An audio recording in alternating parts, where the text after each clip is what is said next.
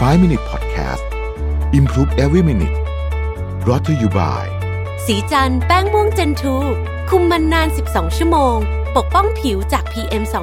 2.5 อัปเกรดเพื่อผู้หญิงทุกลุก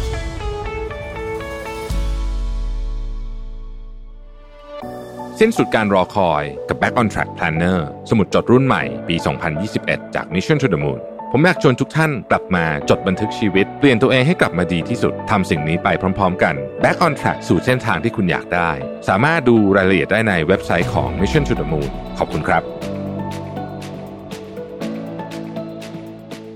สวัสดีครับ 5 minutes นะครับ คุณอยู่กับประวิทยานุสาหะครับ บางทีเนี่ยเวลาเราเล่นโซเชียลนะฮะ ยิ่งถ้าเกิดว่าคุณเป็นคน create content เป็นเจ้าของเพจเจ้าของช่อง YouTube หรืออะไรพวกนี้เนี่ยนะครับ เราก็จะมีโอกาสที่จะเจอคอมเมนต์ที่แบบอ่านแล้วมันโอ้หงุดหงิดมากเลยอะโมโหมากคือเหมือนกับว่า คือถ้าเกิดว่าพูดว่าเป็นในเชิงของ feedback นะฮะถ้าสมมติว่าเป็น feedback เนี่ยมันเป็น feedback ที่แย่มากอะคืออาจจะสักแต่เอาแต่ด่าอย่างเดียวหรือต่างๆนานาเหล่านี้เนี่ยนะครับ เราก็จะรู้สึกว่าเราโกรธอะแล้วเราก็บางทีเราถึงขั้น ระงับอารมณ์ไม่ได้เลยทีเดียวเนี่ยนะเวลามีปัญหาอะไรบางอย่างเนี่ยนะครับ จริง ๆ เนี่ยวิธีการที่ดีที่สุดเนาะคือการบอกอีกฝ่ายหนึ่งว่าเราไม่ชอบเพราะอะไรนะครับ แล้วก็หาทางแก้ปัญหาร่วมกันประมาณนี้นะครับ แต่ว่าในโลกโซเชียลเนี่ยไอ้วิธีเนี้ยมันก็อาจจะทำได้ยากสักนิดหนึ่งนะครับ นอกเหนือไปกว่านั้นเนี่ยบางทีมันมีคนที่เรารู้จักนะที่เราพอจะแบบพูดคุยได้เนี่ยนะครับ แต่ว่าเขามีฐานะทางสังคมเลยต่าง ๆ เนี่ย สูงกว่าเราทำให้เราไม่สามารถที่จะขัดแย้งด้วยได้เนี่ย ถ้าเจอคนแบบนั้นทำยังไงดีนะครับ ต้องบอกว่าทั้งหมดทั้งมวลนี้เนี่ยเรื่องของการพยายามที่จะระงับความโกรธในโซเชียลเนี่ยไม่ได้ทำให้ใครเลยนะครับ เราทำเพื่อตัวเองนะฮะมันอาจจะไม่ใช่วิธีการแก้ปัญหาที่ต้นเหตุ แต่เราควรจะต้องลืมอีกฝั่งหนึ่งให้เร็วที่สุดลืมเรื่องนี้ให้เร็วที่สุดว่างันเถอะนะครับ เพราะว่าถ้าเราไม่รักษาจิตใจให้สงบนิ่งเนี่ยเราเองจะเป็นคนที่รู้สึกแย่แล้วมันสะสมมากนะครับ เพราะว่าคนทำคอนเทนต์อย่างเงี้ยอยู่ทำคอนเทนต์ไม่ได้ แล้วมันก็จะต้องมีคอมเมนต์ประเภทนี้เข้ามาตลอดนะเพราะฉะนั้นเราต้องหาวิธีในการจัดการตัวเองนะเวลาที่รู้สึกโกรธใครสักคนหนึ่งเนี่ยนะครับ เราอาจจะนึกภาพอยู่ในหัวว่าเรากำลังต่อสู้กับอีกฝ่ายหนึ่งอยู่ แต่ในความเป็นจริงแล้วเนี่ยเราแค่กำลังต่อสู้กับคนที่ไม่มีตัวตนอยู่ในหัวของเราเท่านั้นเองนะครับและเนื่องจากการนึกภาพอีกฝ่ายตอนที่เหมือนกับต่อสู้กับเราอยู่เนี่ยนะฮะเราจึงนึกไปถึงคำพูดที่ทำให้ตัวเองรู้สึกแย่ซ้ำไปซ้ำมานะครับ ทั้งทั้งๆที่จริงๆแล้วอีกฝ่ายจจะไม่ได้ร้ายกาจอะไรมากมายหรอก แต่พอนึกภาพในหัวอีกฝ่ายกลับกลายเป็นศัตรูที่แข็งแกร่ง ที่สำคัญก็คือส่วนใหญ่แล้วเนี่ยมันทำให้เรารู้สึกแย่มากกว่าในความเป็นจริงซะอีกนะครับ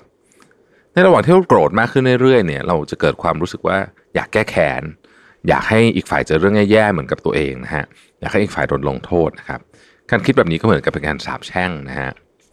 มีคำกล่าวว่าคำสาปแช่งย้อนกลับมาหาผู้สาปแช่ง ความรู้สึกโกรธที่ไม่มีทางระบายก็เหมือนกันนะครับ สุดท้ายมันก็จะย้อนกลับมาทำร้ายเราเองนี่แหละ พอคิดว่ายิ่งเราสะสมความโกรธ ความแค้นมากเท่าไหร่ ความรู้สึกเหล่านี้จะยิ่งย้อนกลับมาทำร้ายตัวเราเองมากเท่านั้น ซึ่งมันเป็นเรื่องที่น่ากลัวมากเลยนะครับ ดังนั้นเนี่ยผู้เขียนเลยบอกว่าเราไม่จำเป็นต้องรู้สึกแย่ เพื่อคนที่เราไม่ชอบหรือทำตัวแย่ๆแบบเดียวกับอีกฝ่ายหนึ่งทางที่ดีเราควรรีบเรียมเรื่องราวของคนที่เราไม่ชอบให้เร็วที่สุด เท่าที่จะทำได้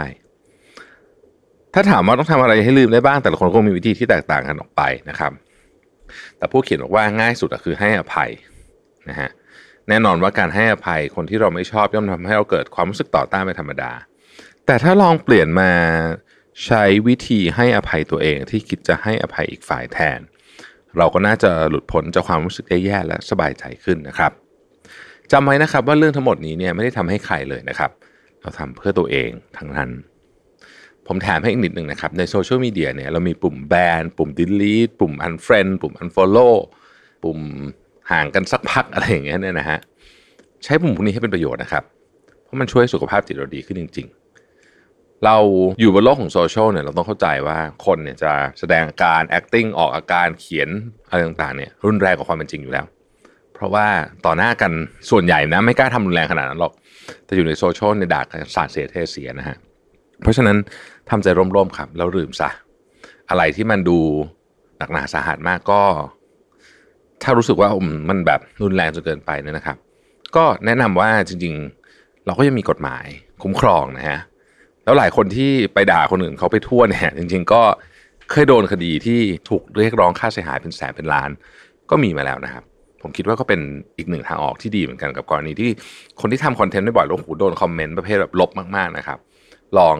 ให้กฎหมายช่วยจัดการ ก็เป็นอีกวิธีหนึ่งที่ช่วยระงับอารมณ์โกรธหอได้นะครับ ขอบคุณที่ติดตาม 5 minutes นะครับ สวัสดีครับ 5 minute podcast improve every minute presented by สีจันแป้งม่วงเจนทู